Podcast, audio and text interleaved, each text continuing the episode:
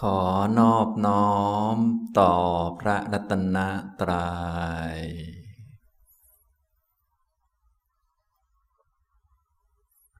กราบคุณแม่จีนะครับสวัสดีครับท่านผู้เข้าปฏิบัติธรรมทุกท่าน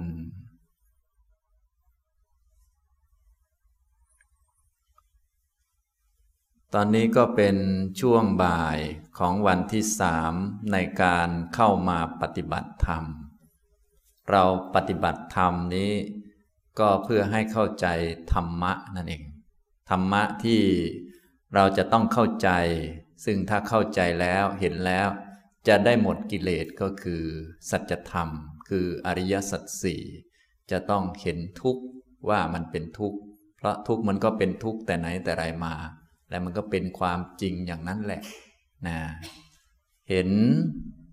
เหตุเกิดทุกข์ว่าเป็นเหตุเกิดทุกข์เพราะเหตุเกิดทุกข์มันก็เป็นเหตุเกิดทุกข์ตามที่มันเป็นเราก็ต้องมาฝึกให้มันเห็นให้มันตรงกับความเป็นจริงเห็นความดับทุกข์ว่าเป็นความดับทุกข์แล้วก็เห็นมรรคมีองค์แปดซึ่งเป็นหนทางให้ถึงความดับทุกข์ว่าเป็นหนทางให้ถึงความดับทุกข์อันนี้เป็นหลักของการมาปฏิบัติธรรมก็คือเรามาปฏิบัติเพื่อให้เกิดดวงตาเห็นธรรมดวงตาเห็นสัจธรรมสัจธรรมก็คืออริยสัจสี่นะตอนนี้ทุกท่านได้ผ่านการปฏิบัติมาวันนี้ก็เข้าวันที่สามแล้วไม่ทราบว่าเห็นธรรมกันบ้างหรือเปล่านะก็คงจะได้พบเจอกับธรรมอยู่นะเพราะธรรมะก็คือตัวเราเองนั่นแหละทุกข์ก็มีอยู่เหตุเกิดทุกข์ก็มีอยู่กับตัวเองนั่นแหละเพียงแต่จะมีดวงตาเห็นไหมรู้หรือเปล่าว่านั่นคือธรรมะของไม่เที่ยงก็อยู่กับตัวเรานี่แหละของเป็นทุกข์ไม่ใช่ตัวตนรูปนามขันธ์ห้าก็อยู่กับตัวเรานี่เองแต่ว่าถ้าไม่มีดวงตามันก็ไม่เห็นเราก็เลยต้องมาฟังฟังแล้วก็ไปปฏิบัติให้มันเห็นให้มันรู้จักให้มันเข้าถึงถ้าเข้าถึงแล้วจะใช้ชื่ออะไรก็ได้ไม่งงหรอกนะแต่ถ้ายังเข้าไม่ถึงบางทีงงเพราะบางคนใช้ชื่อแบบนี้อีกคนหนึ่งใช้ชื่ออย่างมันงงนะเอ๊ะตกลงมันยังไงแน่นะแต่ถ้าเข้าถึงธรรมะแล้วจะใช้ชื่ออะไรก็ไม่งงเพราะว่าธรรมะมันก็คือธรรมะอยู่ดีแหละมันก็เป็นอย่างนั้นดินมันก็เป็นดินอยู่ดีเราจะเรียกมันเป็นอย่างนั้นอย่างนี้หรือเรียกชื่อไหนมันก็คือดินอยู่ดีตามที่มันเป็นนั่นแหละมันเป็นอย่างนี้นะสำหรับการบรรยายที่ผมบรรยายมาก็บรรยายมาจนกระทั่งถึงเรื่องของการเห็นธรรมในธรรมและตอนนี้นะการปฏิบัติในฝ่ายปัญญานะนี่สำหรับบางท่านที่ปฏิบัติแล้วก็เห็นอย่างนี้ก็ค่อยๆฟังแล้วก็พิจารณาแล้วก็ไปปฏิบัติเพิ่มนะส่วนท่านใดที่ยังปฏิบัติไม่ถึงอย่างไรเราก็ฟังไว้ก่อนนะก็ฟังเข้าใจจากการฟังมันก็เป็นความเข้าใจเหมือนกันเป็นความเข้าใจระดับหนึ่งนะก็ต้องไปปฏิบัติเพิ่มเติมยิ่งขึ้นนะฉะนั้นเบื้องต้นอย่างน้อยก็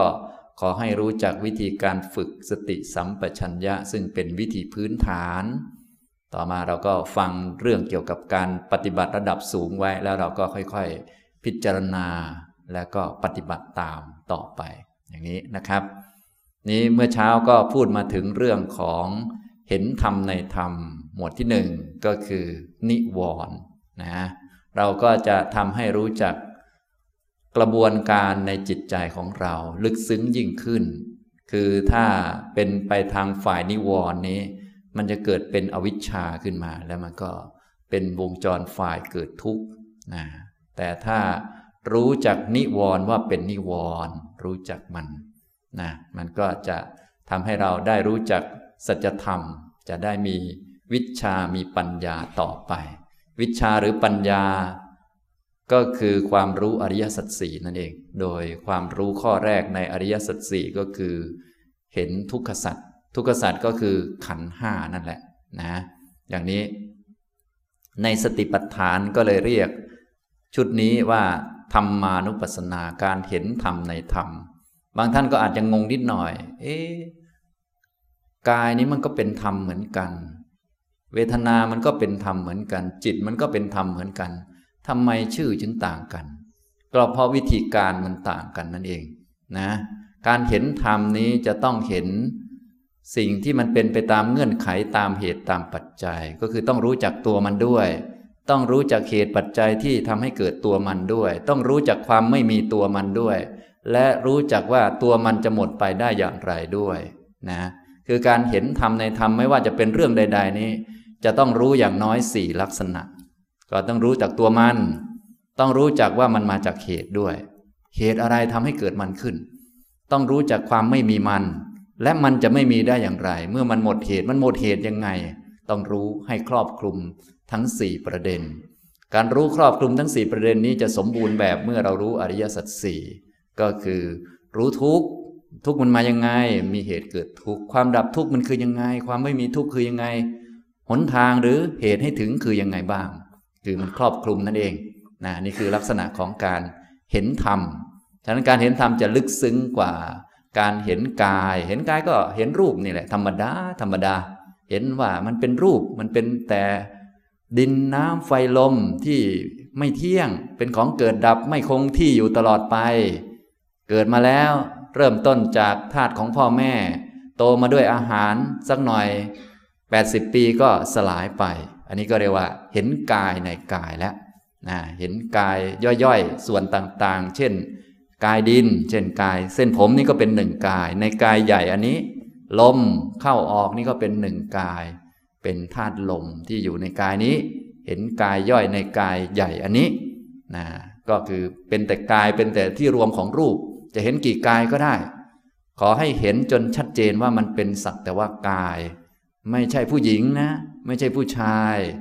ไม่ใช่เราไม่ใช่ของเราไม่ใช่เขาไม่ใช่ของเขาไม่ใช่ใคร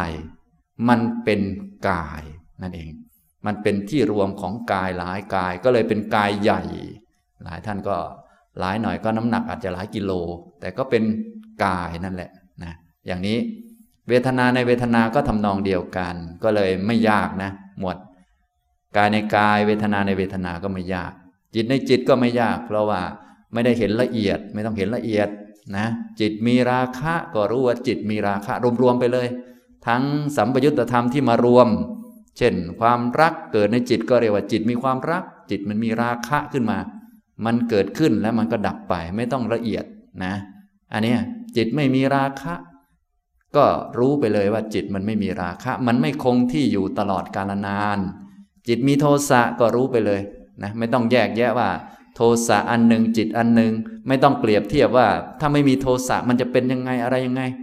รู้จิตที่มีโทสะไปเลยว่าเป็นจิตมีโทสะณ บัดนี้เกิดขึ้นนะจากไม่มีมันก็มามีมันเลยไม่เที่ยงจากมีแล้วไม่คงที่อยู่ตลอดไปมันก็เป็นของไม่เที่ยงนะมันไม่อาจจะบังคับเอาตามใจปรารถนาของเราได้มันก็ขึ้นอยู่กับความเคยชินของแต่ละคนว่ามีอัธยาศัยแบบไหนบางคนก็โกรธบ่อยอะไรก็ว่าไปอย่างนี้จิตมีโมหะจิตไม่มีโมหะจิตหดหู่จิตฟุ้งซ่านจิตมีสมาธิจิตไม่มีสมาธิจิตตั้งมั่นไม่ตั้งมั่นจิตมหคตะไม่มหคตะหรือจิตหลุดพ้นจิตไม่หลุดพ้นก็ดูลงไปตรงๆเลยหรือว่าพิจารณาไปตรงๆให้มันเห็นชัดว่าเป็นสักแต่ว่าจิตในบรรดาจิตทั้งหลายเห็นจิตในจิตเป็นจิตหนึ่งในบรรดาจิตซึ่งมีอยู่เยอะแยะมากมายเหลือเกินเป็นเวทนาอย่างหนึ่งในบรรดาเวทนาซึ่งมีอยู่เยอะแยะมากมายนะเพราะว่าสุขครั้งนี้ที่เราได้รับนี้จริงๆก็ไม่ใช่สุขเกิดแก่เราคนเดียวคนอื่นด้วยเหมือนกันทั้งจักรวาลก็เนี่ยฉะนั้นความสุขที่เราได้รับตอนนี้ถ้าเปรียบเทียบกับความสุขทั้งหมดในจักรวาลก็เป็นเสี้ยวนิดเดียวเท่านั้นแหละช่วงเวลานิดนึงถ้าขยายวัฏฏะสงสารออกไปมันก็ไม่ได้มีอะไรพอที่จะตกอกตกใจหรือน่าตื่นเต้นมันก็แค่เสี้ยวนึงในสังสารวัฏที่ยืดยาวเป็นหนึ่งในคนอื่นๆเขาก็มีความสุขอย่างนี้เหมือนกันอาจจะสุขเยอะกว่านี้มากหน่อยน้อยหน่อยมันก็แค่ส่วนหนึ่งมันไม่มีอะไรน่าตื่นเต้นพอที่จะเอามาเป็นตัวตนจริงจังว่าเราว่าของเราหรือเอาไปเปรียบเทียบกับใครไม่ใช่ว่าเราเป็นคนได้รับความสุขคนเดียวในโลกใบนี้ทุกคนหรือผู้ที่เวียนว่ายตายเกิดต่างก็ได้รับแบบนี้มาแล้วทั้งนั้นและเราก็ไม่ใช่ว่าเคยได้ครั้งนี้ที่ไหนครั้งก่อนๆก็เคยได้มาแล้วแล้วมันก็ดับไปแล้วนะไม่น่าจะมีอะไรให้สงสัยแต่พวกเรามันสงสัยว่าโอ้เขาน่าจะสุขกว่าเราหรือน่าจะสุขนี้ทำยังไงเราจะสุขต่อไปก็ว่าไป พอทุกข์ขึ้นมาก็ทำไมเราถึงต้องเป็นทุกข์เนาะอะไรก็ว่าไปความเป็นจริงทุกข์อย่างนี้เราก็เคยรับมาเยอะแยะแล้วแล้วก็ทุกข์อย่างนี้ก็ไม่ใช่เราเป็นคนเดียวในโลกถ้าเราขยายสายตาเราออกไปสักนิดนึงคนอื่นๆเขาก็ทุกข์เหมือนกันแหละทุกข์จากเป็นนั่นเป็นนี่เจ็บป่วยเป็นมะเร็งเราก็ไม่ได้เป็นคนเดียวก็มีเพื่อนตั้งเยอะตั้งแยะนะอย่างนี้ทำนองนี้แต่เราก็จะรู้สึกว่าแหมเรานี่โดดเดี่ยวมากเป็นมะเร็งอยู่คนเดียวในจักรวาลอันนี้ก็โง่บรมแล้วนะอันนี้มันอย่างเงี้ยนะมันวนเวียนฉะนั้นที่เราเวียนว่ายตายเกิดอยู่ในวัฏฏะสงสารเนี่ยความเป็นจริงมันซ้ำไปซ้ำมามันอันเดิมทั้งนั้นแหละพูดภาษาเราจนกระทั่งกิเลสก็อันเดิมทั้งนั้นอันใหม่มีอยู่อันเดียวก็คือมรรคที่เราไม่เคยได้มีอยู่อันเดียวเท่านั้นในจักรวาลเนี่ยนะคือเราไม่เคยได้มรรคนะเราก็เลยต้องมาปฏิบัติมรรคเพราะเป็นอันเดียวที่เราไม่เคยได้นะสมบัติพระสถานก็เคยได้มาแล้วจึงไม่จำเป็นต้องได้อีกก็ได้สามีก็เคยได้มาตั้งหลายสามีแล้วได้หลายคนแล้วบางท่านแค่ชาติเดียวนี่ก็เปลี่ยนไปสองสามีแล้วนะชาติเก่าๆอีกละอะไรอีกละโอ้นะว่าไปความเป็นจริงมันเป็นอย่างนั้นนะฉะนั้นสิ่งต่างๆทุกคนก็เคยได้มาหมดทั้งนั้นแหละแต่ทีนี้เรายังหลงมันอยู่ก็เลยต้องมาปฏิบัติใช่ไหมกายนะ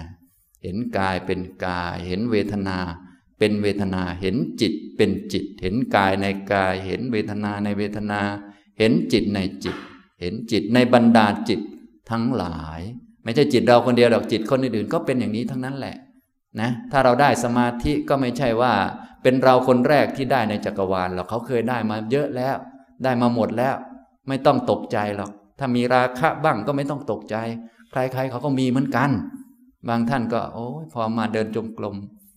เห็นผู้ชายหล่อๆแล้วชอบเขาสักหน่อยก็โอ้ยจะเป็นจะตายแล้วฉันทำไมถึงอย่างนี้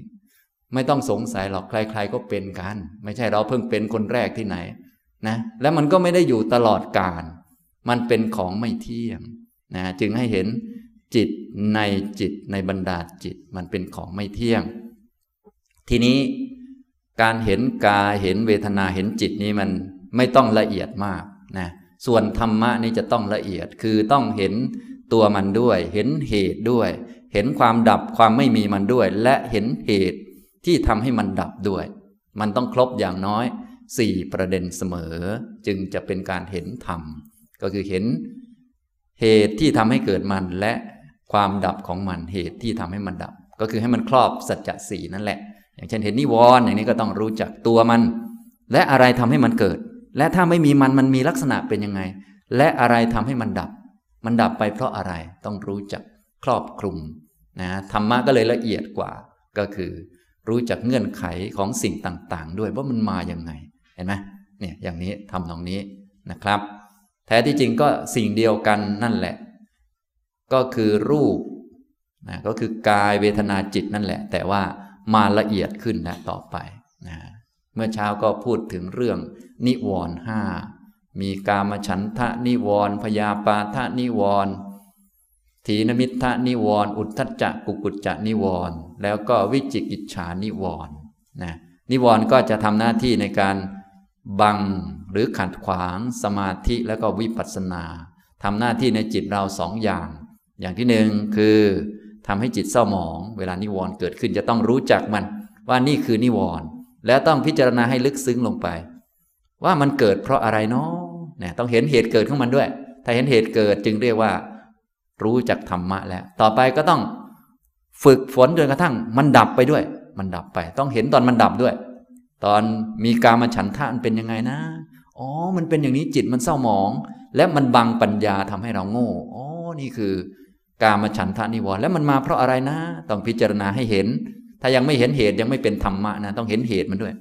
เหตุที่ทำให้เกิดกามฉันทะนิวรณ์ก็คืออโยนิโสมนสิการคือคิดไม่ถูกคิดไม่ถูกที่คิดไม่ถูกก็เพราะรับข้อมูลมาไม่ถูกต้องข้อมูลเนี่ยข้อมูลคือสัญญานะอันนี้พอรับข้อมูลว่าไอ้นี่สวยงามน่าเอามันก็จะเกิดกามฉันทะขึ้นมาจิตก็จะเศร้าหมองพอจิตเศร้าหมองปัญญาก็จะบอดนะนี่คือลักษณะของนิวรณ์มันก็จะทำหน้าที่สองอย่างคือทำให้จิตเศร้าหมองอันนี้คือบังสมาธิแล้วก็บังปัญญาด้วยทำให้ปัญญาดับปัญญาไม่มีก็คือจะเป็นคนโง่นั่นเองไม่ฉลาดนั่นเองนะทำนองนี้นะครับ นี่เหตุเกิดของนิวรณ์ก็คืออโยนิโสมนสิการก็คือพวกความคิดต่างๆทีนี้ความคิดของเราก็มีหลายแบบเนาะคิดของสวยงามน่าเอามันก็เกิดกามฉันทะนะแต่ถ้าเราฝึกฝนหัดไปเรื่อยๆเรื่อยๆเรื่อยๆเรื่อยๆบ่อยๆเราก็จะสังเกตเห็นตอนที่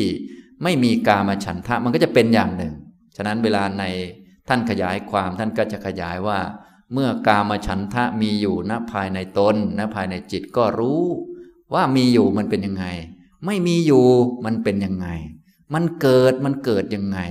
มันดับไปมันดับยังไงมันจะไม่เกิดอีกเนี่ยมันยังไงเนี่ยอย่างเงี้ยก็คือให้มันครอบคลุมครบถ้วนนั่นเองให้มันครบ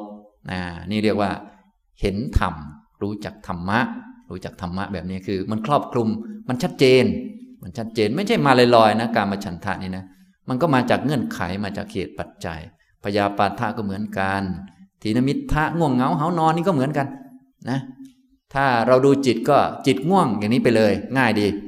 มันไม่ได้อยู่ตลอดไปมันง่วงเฉพาะตอนเดินจงกรมเท่านั้นพอระฆังเป้งน้ำปานะหายง่วงโอเคนี่คือดูจิตเป็นจิตอยู่ไม่นานเป็นหนึ่งในบรรดาจิต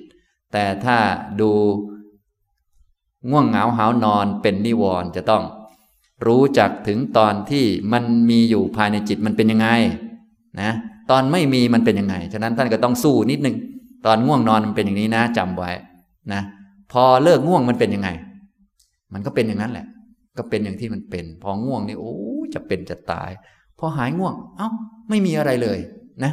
ตอนง่วงนอนนี่ดูเหมือนมีปัญหาเยอะแยะมากมายโอ้อุปสรรคในการเดินก้าวขาไม่ออกมองอะไรไม่เห็นนู่นนี่นั่นโอ้ยสเปะสปะมากมายความคิดอะไรต่างๆจะล่มจมไปหมดแล้วพอหายง่วงอ่ะปัญหาหายหมดเลยเนี่ยท่านก็ต้องแยกแยะได้ว่าอ๋อนิวรณ์มันเป็นอย่างนี้คือมันจะทำให้จิตเศร้าหมองและบังปัญญาถ้าไม่มีนิวรณ์ก็ไม่มีตัวทำให้จิตเศร้าหมองจิตคลอดสะอาดแล้วปัญญาก็จะเกิดได้นะมันเกิดเพราะอะไรนะเจ้านิวรณ์เนี่ยเราก็ต้องรู้เหตุของมันด้วยว่าง่วงเหงาเฮานอนมันเกิดเพราะอะไรและมันจะดับไปยังไงบ้างก็ต้องรู้เหตุรู้ปัจจัยมันถ้ารู้ครอบคลุมอย่างนี้เรียกว่าเห็นธรรมนะความลังเลสงสัยก็เหมือนกันความฟุ้งซ่านรำคาญก็เหมือนกันแบบนี้นะทุกท่านก็อย่าลืมพากันสังเกตแล้วก็จะเห็นพวกกิเลสทั้งหลายหลักๆมันก็มาจากความคิดนั่นแหละความคิดเราอะสังเกตนะถ้าเราเป็นคนที่มีสติดีๆเราจะรู้จักว่าอ่าความคิดไม่ใช่จิตและถ้าความคิดที่ขาดสติถ้าไม่ระวังเนี่ยมันจะไปจับเรื่องนั้นเรื่องนี้ก็คือจับข้อมูลนั่นแหละมีข้อมูลคือสัญญาอยู่ในใจมันคิดขึ้นมามันก็จะไปจับข้อมูลนู่นนี่นั่นถ้าขาดสติควบคุมมันก็จะเกิดกิเลสขึ้นถ้ามันจับข้อมูลประเภทสวยงามน่ารักก็จะเกิดกามฉันทะขึ้นจับข้อมูลประเภทที่ปฏิฆะทำอันตรายต่อเราอย่างนั้นอย่างนี้แง่มุมนี้มันก็จะเกิดพยาปาทะขึ้นนะหรือบางทีกายจิตใจของเราเนี่ยกายของเราทานอาหารเสร็จใหม่ๆจิตมันก็ไปจับร่างกายร่างกายมันกำลังขึ้นอืดพอดีเพราะกำลังทานเสร็จใหม่ๆจิตก็ไปจับอยู่กับพุงพอดีสมมติพุงเรากินอาหารข้าวเหนียวเสร็จใหม่ๆนะพุงกำลังยื่นพอดีกำลังย่อยจิตของเราก็ไปจับอยู่ที่พุงเป็นไงครับจิตก็โดนอาหารย่อยไปด้วยลิ้นห้อยเลยก็ง่วงเลยนะอันนี้มันก็ไปจับร่างกายที่ส่วนที่ทำให้จิตเหงาหงอยจิตก็เลยพลอยเหงาหงอยไปด้วยเกิดความบิดกายไปด้วยเกิดอาการเหงาหงอยไปด้วยเสื่องซึมไปด้วยนี่มันเป็นอย่างนี้ทำตรงนี้นะฉะนั้นเวลาง่วงเหงาเศร้าซึมเนี่ยท่านก็เลยให้ยกจิตไปที่อื่นเช่นยกไปบทสวดมนต์ซะไปเดินสวดมนต์อย่างนี้มันก็ไม่ง่วงแหละไม่มีปัญหาแต่พวกเราเนี่ยนึกไม่ค่อยทันนะกินเสร็จใหม่ๆก็สวดมนต์ไม่นึกอ่ะนั่งไปเลยเอาง่วงซะก่อนนะอย่างนี้คือเราปล่อยจิตนั่นเองนะฉะนั้นถ้าเราสังเกตดูพวกนิวรณ์ทั้งหลายเนี่ยมันจะเกิดขึ้นตอนเราปล่อยจิตหน่อยนึงถ้ามีช่องปุ๊บเนี่ยกิเลสจะแทรกเข้ามาตอนนั้นเลยเหมือนเรานั่งสมาธิอยู่ดีๆนี่นะนั่งสมาธิดูลมหายใจแป๊บนึงเนี่ยถ้าขาดสติหน่อยเดียวหรือมีความคิดหน่อยนึงอ่ะไม่ถึงวินาทีเท่านั้นแหละหลับแล้วนะจะง่วงขึ้นถึงทันทีเลยมันจะแทรกเข้ามาตอนที่เราเผลอหน่อยหนึ่งถ้าท่านสังเกตดูนะบางท่านด้วยเหรอคะไม่เห็นเลยนะคะหลับไปเลยโอ้ยถ้าไม่เห็นหน่อยหนึ่งก็หลับเลยสินะอย่างเงี้ยนะถ้าถึงขนาดหลับแล้วช้างเหยียบแล้วก็ไม่ไหวแล้วอย่างนั้นคือมันหลงนานไป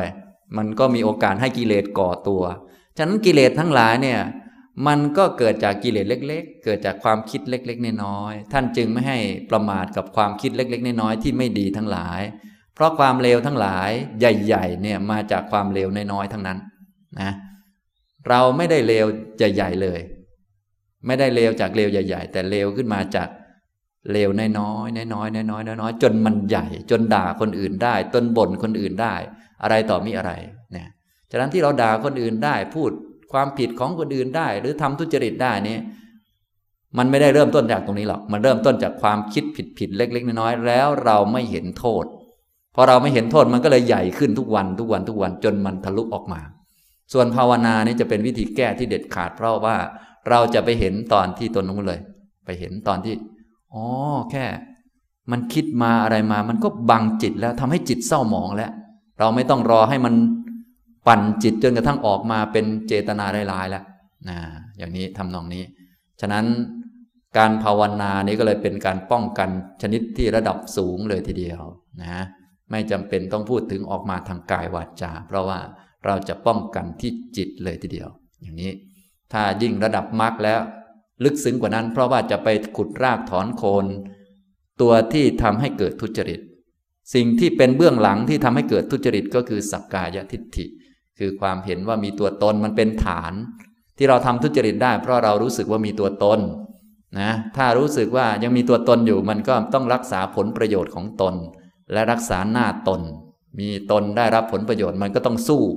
สู้เพื่อผลประโยชน์ของตนเพื่อรักษาชีวิตตนมันก็เลยทุจริตได้นะฉะนั้นวิธีของมรรคก็คือจะไปถอนตัวนี้ออกถอนสักกายทิฏฐิออกทุจริตก็จะไม่เกิดอีกต่อไปตลอดกาลนะอย่างนี้เนี่ยวิธีการมันจะลึกซึ้งไปเรื่อยๆเรื่อยๆเรื่อยๆนะทางพุทธเราจะถอนจนกระทั่งถอนถึงเชื้อมันเลยนะถอนถึงเชื้ออนุสัยแล้วก็สังโยชน์ที่ผูกจิตอยู่แต่ตอนนี้เรายังไม่ถึงตอนนี้เราถึงแค่นิวรณ์เป็นไงครับนิวรณ์หมดกันหรือยังครับเนี่ยยังไม่หมดเลยยังไม่ถึงสังโยชน์เนาะยังอีกนานอยู่บางตอนแค่นิวรณ์ก็เอาไม่อยู่แล้วยังเดี่ยงแล้วนะอันนี้ก็ไม่ว่ากันนะค่อยๆทำไปแต่ว่าทางพุทธเราจะไปถอนถึงสังโยชน์เลยถึงอนุสัยเลยนะจะถอนถึงขนาดนั้นแต่ต้องข้ามพวกนิวรณ์ไปได้ก่อนการจะข้ามนิวรณ์ได้ต้องใช้ความรู้ต้องรู้จักนิวรณ์ต้องรู้จักนะแต่ถ้าข้ามโดยวิธีอื่นเช่นข่มมันไว้ด้วยกำลังสมาธิกำลังฌานทำความดีมาข่มมันสู้มันเนี่ยมันจะข่มได้ตอนที่เรามีกำลังเยอะเท่านั้นนะพอเรากำลังน้อยก็จะสู้มันไม่ได้ตอนกำลังเยอะก็เช่นร่างกายของเราดีเราก็มีกำลังเยอะนั่งสมาธิได้นานเดินจงกรมได้เยอะมันก็กิเลสก็สู้เราไม่ได้แต่พอร่างกายเราเจ็บป่วยไปพวกนั้นก็ขึ้นมาใหม่นะวิธีนั้นสู้มันไม่ได้นะสู้ไม่ได้จริงไม่เด็ดขาดต้องใช้วิธีของวิปัสสนาจึงจะสู้ได้เนี่ยวิธีที่พวกเราทำเนี่ยนะต้องเห็นธรรมเป็นธรรมเห็นนิวรณ์เป็นธรรมเป็นธรรมะอย่างหนึ่งธรรมะก็คือสิ่งที่มันเกิดตามเงื่อนไขตามปัจจัยไม่ได้มีตัวตนอยู่จริงจึงไม่ต้องไปฆ่านิวรณ์เพราะนิวรณ์นั้นมันไม่ได้มีตัวตนจริงเราแค่ฆ่าความเห็นผิดในนิวรณ์นั้นนิวรณ์มันก็จะไม่เกิดอีกนะแต่ถ้าเราพยายามไปฆ่าเช่นความเบื่ออย่างเงี้ยเราไปสู้กับความเบื่อเราไปต่อยความเบื่อต่อยนู่นนี่นั่นนะอย่างนี้เราจะชนะความเบื่อไม่ได้ที่เราชนะความเบื่อไม่ได้นี่ไม่ใช่เป็นเพราะเราไม่เก่งแต่เป็นเพราะความเบื่อมันไม่มีตัวตนเราไปต่อยลมพอเราไปต่อยลมเราก็ต้องแพ้ตลอดเพราะว่าเราต่อยไปต่อยมามันเหนื่อยฟรีสิเราก็ตายเลยเราก็เลยตายหลายรอบแล้วทุกวันนี้ก็ยังไม่หายเบื่อเลยเพราะเราเข้าใจผิดนึกว่าความเบื่อมันมีตัวตน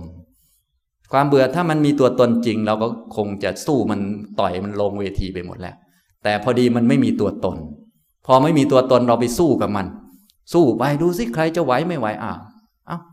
แป๊บเดียวมันก็หายไปมันมาใหม่เราสู้ใหม่สู้ไปสู้มาเราเลยสู้มันไม่ได้เพราะเหมือนกับเราไปต่อยลมพอต่อยลมลมก็คือลมอยู่ดีแต่เราตายฟรีตลอดนี่ก็คือความเข้าใจผิดว่าความเบื่อเป็นตัวตนนั่นเองวิธีการที่ถูกก็คือต้องเห็นความเบื่อเป็นธรรมนะเห็นนิวรณ์เป็นธรรมะอย่างหนึ่งที่ไม่มีตัวตนเกิดเพราะมีเหตุหมดเหตุก็ดับเนี่ยก็เลยต้องเข้าใจธรรมานุปัสสนาจึงจะละนิวรณ์ได้จริงๆนะทุกท่านก็ต้องเข้าใจตรงนี้ดีๆอย่าไปสู้กับกิเลสให้รู้จักกิเลส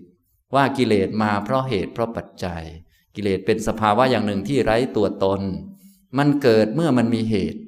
หมดเหตุมันก็ดับเราต้องรู้จักมันว่าตอนมีกิเลสเป็นอย่างนี้มันมาเพราะเหตุอย่างนี้ตอนไม่มีกิเลสเป็นอย่างนี้มันหมดไปไม่มีไม่เกิดขึ้นเพราะอย่างนี้งี้เราต้องอยู่ฝ่ายไม่เกิดกิเลสต้องอยู่ฝ่ายนี้ต้องอยู่ฝ่ายนี้และเมื่ออยู่ฝ่ายนี้ทำฝ่ายมรรคให้สมบูรณ์กิเลสก็ไม่เกิดนั่นเองเพราะกิเลสมันไม่ได้มีตัวตนพอที่จะอยู่ให้เราฆ่ามันอะไรมันนะที่มันอยู่ค้างเป็นเพราะเราเห็นผิดในมันมันก็เลยอยู่ที่มันอยู่เพราะเราเห็นผิดมันคาอยู่เหมือนผีมันอยู่เพราะเรานึกว่ามันมีตลอดนะอย่างนี้ทำนองนี้นะอันนี้จึงต้องรู้จักวิธีให้ดีๆเนี่ยเป็นวิธีของวิปัสสนาที่จะละกิเลสได้อย่างแท้จริงเป็นวิธีของมรรคนะทีนี้เมื่อละนิวรณ์ได้แล้วก็จะมีสมาธิมากขึ้นนะละนิวรณ์ได้เพราะมีปัญญารู้รู้จักนิวรณ์แล้วก็จะมีสมาธิมากขึ้นรู้จักเมื่อมีสมาธิมากขึ้นก็จะเห็นธรรมหมวดต่อไปก็คือขันธ์ห้านะขันธ์ห้านี้ก็เริ่มเห็นสัจธรรมแล้วเพราะขันธ์ห้าคือทุกขสัจนั่นเองนะอย่างนี้ฉะนั้นต้องผ่านนิวรณ์ไปก่อนให้ได้สมาธิก็จะไปเห็นขันธ์ห้านะจริงๆในการพิจารณาแยกแยะนิวรณ์รู้จักว่าอ้าวความไม่พอใจความโกรธพยาบาทนี้ไม่ใช่กายนะไม่ใช่เวทนาไม่ใช่จิตเป็นนิวรณ์เกิดเพราะเหตุปัจจัยเกิดเพราะความคิดความคิดก็ไม่ใช่จิตนะมันเป็นของเกิดเกิดดับดับนะแค่นี้จริงๆมันก็ครบขันธ์ห้าอยู่แล้วแต่ว่ามันยังไม่ชัดนะ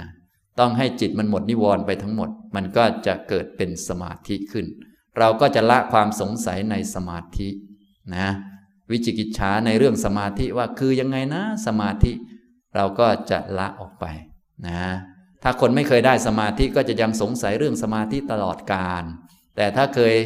ได้สมาธิคือรู้จักนิวรณ์และนิวรณ์มันดับไปแล้วเกิดจิตตั้งมั่นเป็นสมาธิขึ้นก็จะไม่งงเรื่องสมาธิอีกต่อไปถ้ารู้จักวิปัสสนาว่าอ๋อวิปัสสนามันคือแยกรูปแยกนามอย่างนี้อันนั้นคือรูปร่างกายอันหนึ่งคือจิตเป็นตัวรู้สภาวะต่างๆก็ทำงานของเขาไปโอ้เป็นขันธ์ห้ามันก็ทำงานธรรมชาติธรรมดาเนี่ยก็จะไม่สงสัยเรื่องวิปัสสนาอีกต่อไปก็จะข้ามนิวรณ์ไปนะไปรู้จักขันธ์ห้ามันทำงานนะขันธ์ห้ามีรูปขันธ์อันนี้ก็คือหมวดกายานุปัสสนาจริงๆก็คือดูรูปขันธ์นั่นแหละแต่ว่าตอนแรกดูเป็นกายก่อนต่อมาดูเป็นธรรมะก็คือรู้จักว่ารูปขันธ์เนี่ยมันเกิดเพราะเหตุปัจจัยอย่างไรและมันดับไปอย่างไรนะทั้งหมดทั้งมวลในสากลจักรวาลนี้ทั้งตัวเราทั้งตัวผู้อื่นทั้งใครๆในโลกเนี่ยรวมทั้ง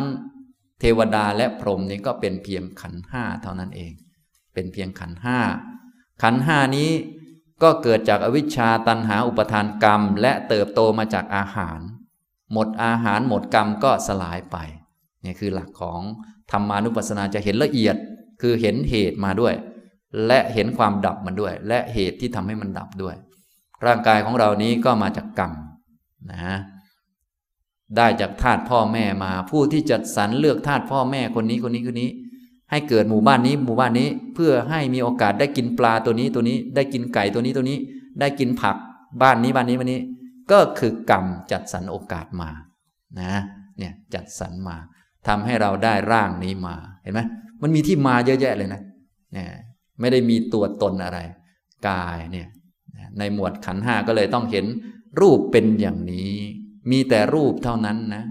ในโลกในสากลนี้ไม่เคยมีตัวตนอยู่ในรูปเลยเป็นแต่รูปล้วนๆความเกิดขึ้นของรูปเป็นอย่างนี้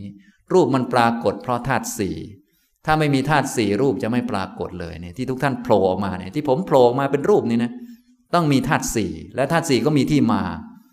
มาจากกรรมนี่เป็นตัวพื้นฐานที่สุดถ้าไม่มีกรรมให้มาเกิดเนี่ยไม่มีผมโผล่มาตรงนี้นะที่โผล่มาเป็นเพราะธาตุสี่ที่ธาตุสี่มีมาเพราะมีธาตุพ่อแม่ผสมกันมีกรรมให้มาเกิดถ้าพูดละเอียดก็อวิชชาตัณหาอุปาทานกรรมนอกจากนั้นยังมีสิ่งปัจจุบันที่ใส่เข้าไปด้วยคืออาหารเมื่อหมดอาหารหมดกรรม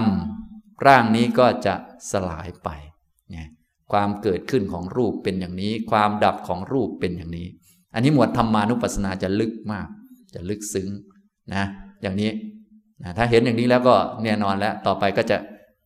คล้อยไปทางไปทางสัจธรรมแล้วเห็นขันธ์ห้าเป็นทุกข์เวทนาก็เหมือนกันเวทนาขันธ์เป็นอย่างนี้ก็เหมือนหมวดเวทนานุปัสสนานั่นแหละแต่ลึกขึ้นกว่าเดิม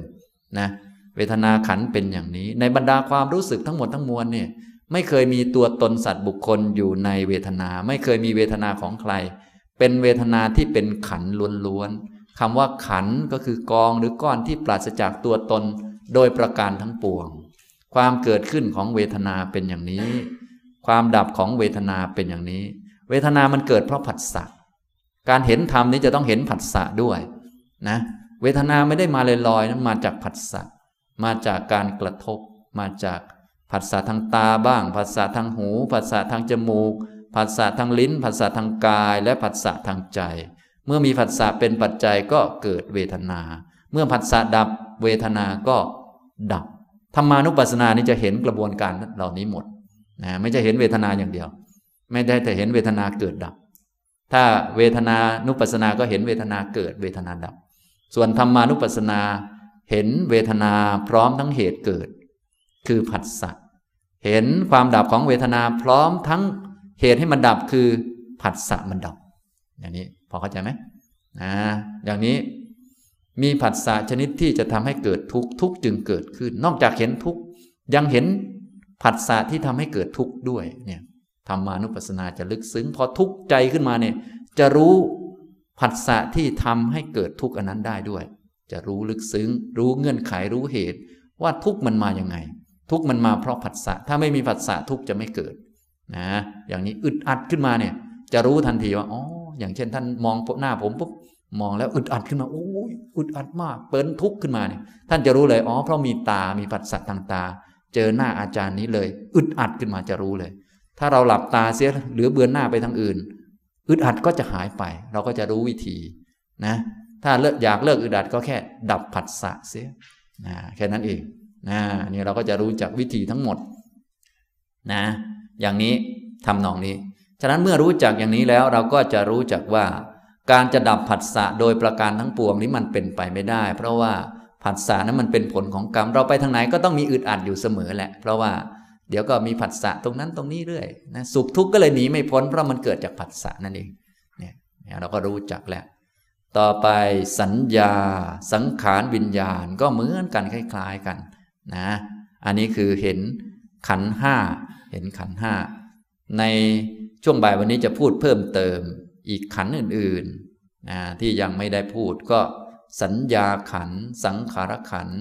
วิญญาณขันธ์จริงๆก็พูดเชื่อมโยงให้ฟังพอสมควรแล้วบางท่านคงรู้แล้วแต่ไม่เป็นไรก็ขยายความเล็กน้อยนะต่อไปสัญญาขันธ์สัญญานะจะต้องรู้ถึงสัญญาด้วยสัญญานี้คือการกำหนดหรือทำเครื่องหมายการกำหนดได้การหมายรู้รู้ว่าอะไรเป็นอะไรรู้ว่าอะไรมันเป็นอะไรจับให้อันนั้นเป็นอันนี้จับให้อันนี้เป็นอันนั้นนะกำหนดได้ว่าอันนั้นคืออะไรอันนี้ชื่ออะไรอันนั้นต่างจากอันนั้นยังไงอะไรคืออะไรแบ่งแยกแยกแยะส่วนต่างๆอันนี้คือลักษณะของสัญญาแปลเป็นไทยง่ายๆก็จำได้หมายรู้อะไรก็แล้วแต่จะแปลแต่มันหมายถึงการกำหนดได้ว่าอันนี้ชื่ออะไรอันนั้นคืออะไรอันนั้นรูปทรงสันฐานยังไงต่างจากอันอื่นยังไงมันมีกี่อันมีกี่อย่างอย่างนี้คือลักษณะของสัญญานะก็สัญญานี้มันจะเกิดกับจิตทุกดวงมันเลยรวมกันอยู่จะต้องมีสมาธิดีๆพอสมควรจึงจะแยกได้และต้องสังเกตดีๆเพราะมันมารวมกันทันทีเช่นท่านมองมาที่ผมนี่มองมาที่ผมและคลองจักขุมองเห็นปึ๊กนี่อันนี้เรียกว่าจักขุวิญญาณวิญญาณเห็นนี่จะเห็นแจ้งเห็นสิ่งที่เราอยู่ในคลองดวงตาเราก็จะเห็นทั้งหมดเลยทีเดียวปึ๊บนะทีนี้ท่านมองมาที่ผมเนี่ยยังสามารถแยกส่วนประกอบต่างๆออกไปไล่หลากหลายตามส่วนทรงตามสันฐานเช่นเห็นอันนี้เป็นอันหนึ่งอันนี้เป็นอีกอันหนึ่งคนละทรงกันอันนี้เป็นอีกอันหนึ่งอันนี้เป็นอีกอันหนึ่งคนละทรงกันอันนี้เป็นอีกอันหนึ่งอันนี้เป็นข้างหนึ่งอันนี้เป็นข้างหนึ่ง ตัวที่กำหนดแยกแยะส่วนว่าอยู่คนละทรงคนละสันฐานตัวนั้นคือสัญญามันเกิดพร้อมกันเลยกับจิตนะเวลามองเห็นจึงรู้สึกเหมือนว่าเห็นเป็นคนเลยและเห็นหลายคนด้วยเห็นหลายสิ่งด้วยพร้อมกันวิญญาณคือมันเห็นหลายสิ่งพร้อมกันทำให้อารมณ์ทั้งหมดปรากฏกับมันเลยในคลองดวงตาก็คือแสงสว่างนะปรากฏไปที่ตาเลยในคลองตาก็คือคลองหนึ่งคลองที่เราพอมองเห็นส่วนที่รู้ว่าอันนี้คือไมโครโฟนอันนี้เป็นทรงสี่เหลี่ยมอันนี้เป็นทรงกลมอันนี้เป็นสีเหลืองอันนี้เป็นสีอะไรเนี่ยสีชมพูนะมองปุ๊บจะรู้ความต่างเลยระหว่างเหลืองกับชมพูส้มจะรู้ความต่างเลยตัวรู้ความต่างนี่คือสัญญานะตัวรู้ความต่างนี่คือสัญญาตัวที่มองเห็นทำให้อันนี้ปรากฏแก่ดวงตาคือวิญญาณเนี่ยฉะนั้นมันจะต่างกันระหว่างวิญญาณกับสัญญานะฉะนั้นถ้าท่านหัดกำหนดเก่งๆท่านก็จะกำหนดได้ตลอดเพราะว่ามันอยู่ด้วยกันตลอดมันอยู่ด้วยกันมันเกิดกับจิตตลอดเลยจริงๆเวทนาก็เกิดกับจิตตลอดแต่ว่าก็อันละเอียดเช่นอุเบกขานี่มันมันกำหนดยากหน่อยเราก็ไปกำหนดทุกข์ก่อนแต่สัญญานี่ยากมากเนื่องจากมันแนบกันเลยแนบกันพอมองเห็นปุ๊บจะมองเห็นแยกเป็นสีสันไอ้ทรงนี้มันทรงกลมอันนี้มันทรงกลมเหมือนกันแต่กลมแบบเรียวๆนะมันแยกได้เลยสองอันเนี่ยตัวแยกได้ก็คือสัญญานี่พอเข้าใจไหมตัวแยกออกแยกได้นี่สัญญานะสัญญามันมีความสามารถหลากหลายโดยลักษณะอาการคือมันกำหนดแยกแยะได้มีทั้งกำหนดแบบขั้นพื้นฐานคือกำหนดเป็นสีสันสวดทรงการกำหนดเป็นสีสันสวดทรงนี้คือขั้นพื้นฐานของสัญญานะอันนี้คือสีเหลืองอันนี้คือสีส้มอันนี้คือสีชมพูอันนี้คือสีดำเนี่ยกำหนดสีสันต่างๆสวดทรงต่างๆอันนี้ทรงสี่เหลี่ยมอันนี้คนอันนี้เส้นผมสีดำสีโน่นสีนี่มันแยกแยะได้หมดอันนี้คือสัญญาในแบบขั้นพื้นฐานนะสัญญายังสามารถที่จะกำหนดหรือว่าจดจำหรือว่ารู้เงื่อนไขต่างๆในสังคมต่างๆที่เราสร้างขึ้นเช่นธรรมเนียมแบบแผนอะไรเหมาะสมอะไรไม่เหมาะสมนะสัญญามันจะรู้หมดมันจะจำได้นะอะไรเหมาะอะไรไม่เหมาะนะเช่นถ้าเป็นนักปฏิบัติควรจะใส่ชุดขาวมันจะจำได้นะมันจะกำหนดได้นะอันนี้ฉะนั้นสัญญาก็เลยมีประโยชน์ในการนำมาใช้ในชีวิตประจำวันให้บริหารทุกข์ได้สะดวกแต่ก็มีโทษถ้าคนติดสัญญาเช่นเรากำหนดไว้ว่าคนปฏิบัติธรรมนักปฏิบัติต้องใส่ชุดขาวถ้ามีบางคนใส่ชุดเขียวมาเป็นไง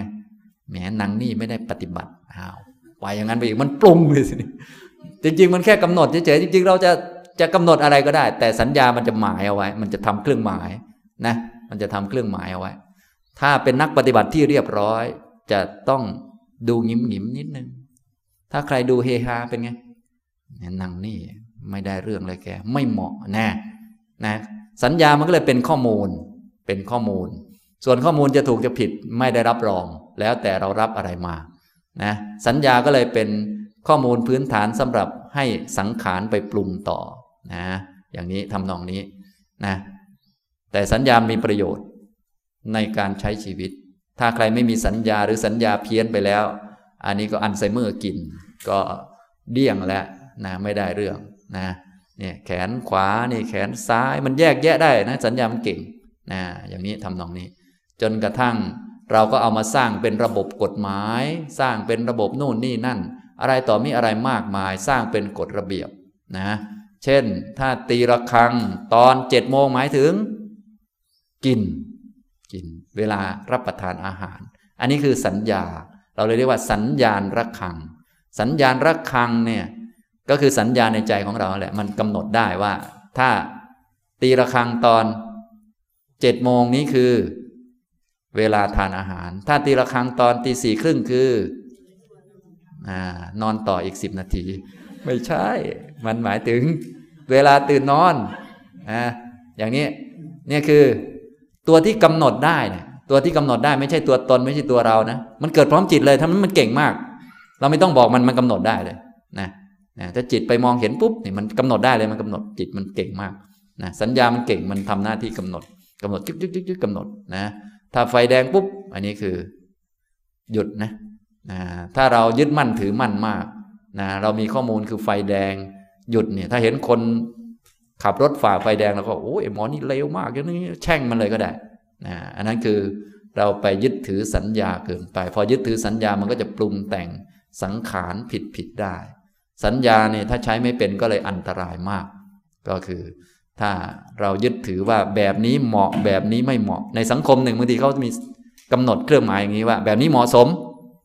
ถ้าอีกสังคมหนึ่งเขาไปกำหนดอีกอย่างหนึ่งถ้าเรามายึดเนี่ยมันจะทะเลาะกันนะอย่างนี้แต่ที่จริงมันแค่การกำหนดทำเครื่องหมายให้สังคมนั้นๆอยู่ได้นะอย่างนี้อันนี้สัญญาเครื่องหมายนี้มีมากมายนะตราของมหาวิทยาลัยนั้นวิทยาลัยนี้ตราสี่เหลี่ยมกากบาทสีแดงๆอันนี้คือสภากาชาติอย่างนี้เป็นต้นนะอันนี้คือสัญญาทั้งนั้นเลยนะที่เราเห็นปุ๊บเรากำหนดได้เลยกำหนดได้ตัวเห็นตัวทำให้สิ่งนั้นปรากฏมาคือวิญญาณตัวกำหนดได้ว่าเครื่องหมายนี้ใช้แทนอะไรอันนี้คือสัญญาสัญญายังมีความสลับซับซ้อนมากกว่านั้นสัญญาบางส่วนมันเกิดจากการเอาข้อมูลเดิมๆที่เกิดจากกิเลสหลากหลายเช่นเพชรนี่มันมีค่าเท่านี้เป็นของมีราคามากพอเราเห็นปุ๊บเราจะรู้เลยว่าอันนี้สำคัญมากมีราคามากแต่จริงๆจะสำคัญหรือไม่สำคัญไม่รู้นะแต่มันกำหนดไว้นะถ้าเราหลงเชื่อมันเราก็จะนึกว่ามันมีราคาจริงๆจริงๆมันเป็นการกำหนดขึ้นมากำหนดราคาเท่านั้นเท่านี้กำหนดว่าสำคัญเช่นสังคมเขากำหนดว่าตำแหน่งนี้มันดีอันนั้นมันดีอันนี้มันถูกอันนี้มันยอดเยี่ยมอะไรต่างๆนี้เอานี้คือสัญญาที่ซับซ้อนขึ้นสัญญาก็เลยมีทั้งพื้นๆธรรมดาธรรมดากับสัญญาที่ซับซ้อนขึ้นมาเพิ่มขึ้นเรื่อยๆๆนะในคำสอนของพระพุทธเจ้าพระองค์ก็ให้พวกเรานี้สั่งสมสุตตะไว้จะได้เป็นข้อมูลที่ถูกต้องนำไปเปรียบเทียบพิจารณาได้ต่อไปเพราะว่าไอ้สัญญาผิดๆที่สังคมให้มานี้พวกเราก็มีเยอะอยู่แล้วก็ต้องระวังในการนำไปใช้งานนะอย่างนี้เพราะว่าสัญญาเนี่ยมันจะมีอันนี้เหมาะสมอันนี้ไม่เหมาะสมอันนี้ถูกอันนี้ผิดแต่ไม่รู้ถูกจริงไม่ถูกจริงไม่รู้มั่วไปหมดนะเนี่ยมันกำหนดไปนะอย่างนี้ทำนองนี้นะถ้าคนที่ไปติดสัญญาก็จะเอาสัญญานั่นแหละมาบังตัวเองเลยเพราะเวลาคิดก็จะคิดตามสัญญาการคิดตามสัญญานี้มันก็จะบังความจริงซะเองเพราะความจริงนั้นมันไม่เกี่ยวกับสัญญาความจริงมันว่าเป็นความจริงอย่างเส้นผมนี่ก็เป็นความจริงเราจะเรียกว่าเป็นเส้นผมหรือจะเรียกว่าเป็นเกษามันก็ไม่เปลี่ยนความจริงหรอกถ้าเรายึดว่ามันต้องเป็นเส้นผมเท่านั้นมันเป็นเกษาไม่ได้นะมันก็จะบังตาเราเองปัญญาก็จะไม่เกิดนะสัญญาก็เลยมีประโยชน์ทำให้เกิดปัญญากับบังปัญญาซะเองนะทุกท่านก็เลยต้องระวังการยุ่งกับสัญญาก็คือการกำหนดเนี่ยนะอย่าไปจริงจังกับมันนักเอาพอสมควรพอสมควรเอาพออยู่ได้นะไม่ต้องไปจริงจังเอาเป็นเอาตายถูกผิดกับมันมากถ้าเป็นหลักธรรมก็ง่ายหน่อยอันผิดอันถูกเนี่ยไม่ต้องจริงจังมากอันผิดจริงๆคือทุจริตศีลแค่นี้พอส่วนอันอื่นใครจะว่าผิดว่าถูกก็ฟังฟังไว้มันแค่การกำหนดเท่านั้นเองมันแค่การว่าอันนั้นเหมาะอันนี้ไม่เหมาะอย่าไปจริงจังนักเนี่ยนะนี่คือสัญญานะครับต่อไปก็สังขารสังขารขันธ์สังขารก็คือตัวที่ทำหน้าที่ในการปรุงจิตให้มีคุณภาพอย่างนั้นอย่างนี้สิ่งที่ปรุงจิตให้มีคุณภาพดีบ้างไม่ดีบ้างให้เศร้าหมองบ้างให้ผ่องใสบ้างให้ล่มจมลงไปบ้างให้ดีงามขึ้นไปบ้างหรือเป็นกลางกลางบ้างนะตัวที่ปรุงจิตเป็นคุณธรรมหรือเป็นคุณภาพภายในจิตอันนี้คือสังขารเป็นตัวปรุงตัวปรุงจิตนี้เมื่อปรุงมากๆเข้าจนสำเร็จก็จะมีเจตนาเป็นตัวนำผลักดันให้มีกรรมเกิดขึ้นให้มีการกระทำขึ้นต้องมีเจตนาเป็นตัวนำจึงจะมีการกระทำออกมาได้จึงจะเกิดกรรมพอที่จะส่งผลต่างๆได้ซึ่งเจตนานี้ก็คือตัวสังขาร น, นี่แหละมันเป็นตัวนำในฝ่ายที่เป็นสังขารสังขารก็เลยมีทั้งฝ่ายดีทั้งฝ่ายไม่ดีฝ่ายไม่ดีก็มีเยอะแยะที่เราพอรู้จักมาแล้วตั้งแต่ปฏิบัติหมวดนิวรณ์ก็เป็นสังขารทั้งนั้นเลยแต่เป็นฝ่ายไม่ดี รักชังโลภโกรธหลงอิจฉาริษยาขี้เกียจขี้คล้านอะไรต่อมีอะไรต่างๆพวกนี้ก็เป็นสังขารฝ่ายไม่ดีสังขารฝ่ายดีที่พวกเรามาฝึกกันก็มีก็สติสัมปชัญญะหิริโอตตัปปะเมตตากรุณามุทิตาอุเบกขาขยันปฏิบัติธรรมมีศรัทธาพวกนี้เป็นสังขารเหมือนกันเป็นสังขารฝ่ายดีนะอย่างนี้สิ่งเหล่านี้ถ้ามาปรุงจิตก็จะเกิดเป็นคุณภาพของจิตและถ้าปรุงหนักแน่นจิตนั้นเนื่องจากจิตนี้เป็นเจ้านายสามารถสั่งร่างกายได้ถ้าปรุงสำเร็จเกิดเจตนาเป็นตัวนำก็จะไปสั่งร่างกายให้ทำอะไรก็ได้เช่นตั้งเจตนาจะไปเดินจงกรมก็เดินได้แล้วเพราะมีสติมีศรัทธามีนู่นนี่นั่นมาผสมกับจิตนะจิตก็จะสั่งกายไปทำนั่นทำนี่ได้ในทำนองเดียวกันฝ่ายตรงกันข้ามถ้าโกรธโกรธแล้วเราขาดสติความโกรธมาครอบจิตได้มารวมกับจิตก็จะปรุงปรุงปรุงปรุงปรุงปรุงปรุงเรียบร้อยก็ถ้ามีเจตนาเป็นตัวนำแล้วทีนี้ก็เริ่มมีปัญหาพอมีเจตนามาผสมเข้าไปด้วยก็จะสามารถสั่งร่างกายได้สั่งกายไปชี้หน้าด่าเขาก็ได้สั่งกายไปทุบตีเขาก็ได้ด้วยอำนาจความโกรธนั้นอย่างนี้ทำนองนี้นะนี่คือฝ่ายสังขารนะฝ่ายสังขารก็เลยมีทั้งฝ่ายดีฝ่ายไม่ดีฝ่ายที่ควรงดเว้นควรละกับฝ่ายที่ควรเจริญต้องรู้จักแยกแยะเนี่ยฝ่ายสังขารเป็นลักษณะที่เป็นตัวปรุงแต่งคุณภาพทางจิตก่อให้เกิดความคิดปรุงแต่งโน่นนี่นั่นหลากหลายแต่ว่าแรกๆพวกเราที่มาเกิดเราก็ทราบกันดีว่าเราเกิดด้วยอำนาจอวิชชาฉะนั้นสังขารที่ปรุงแต่งขึ้นมาถ้าปล่อยมันขึ้นมาส่วนใหญ่ก็จะเป็นสังขารฝ่ายไม่ดีมากกว่านะในตอนต้นๆท่านจึงไม่ให้เชื่อความคิดเพราะว่าถ้าปล่อยมันคิดเองมันจะต้องคิดไม่ดีแน่นอนถ้าจะคิดดีนี่ต้องตั้งใจมาคิดเช่นมาคิดบทสวดมนต์ถึงเวลาสวดมนต์ตั้งใจมานั่งสวดมนต์อย่างเงี้ยโอเค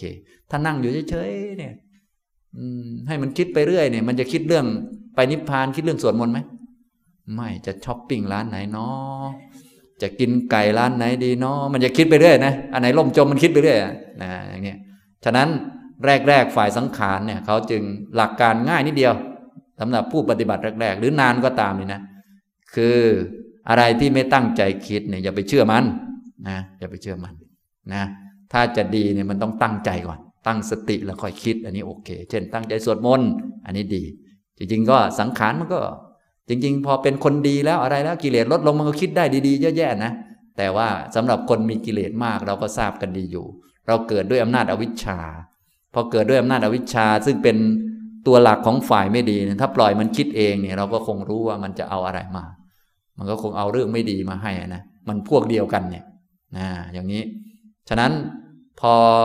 การปฏิบัติระดับต่างๆสูงขึ้นไปก็เลยต้องมีการควบคุมจิตไม่ให้มันคิดไม่ดีต้องระมัดระวังอย่างนู้นอย่างนี้มีสติคอยกำกับโน่นนี่นั่นมีปัญญาพิจารณาหลากหลายขึ้นมาเพื่อช่วยมัน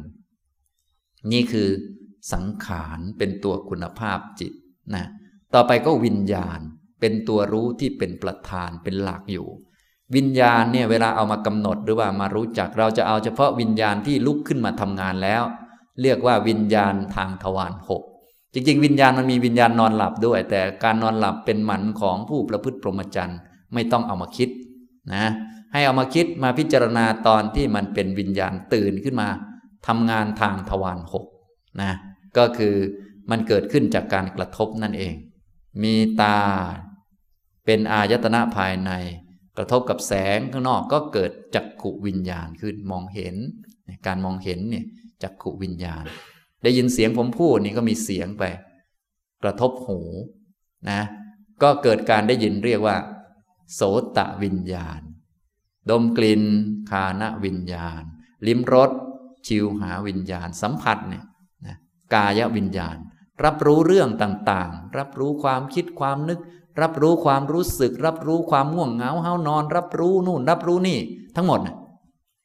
คือมโนวิญญาณตัวรับรู้อันนี้คือวิญญาณวิญญาณมันเป็นตัวรับตัวรับรู้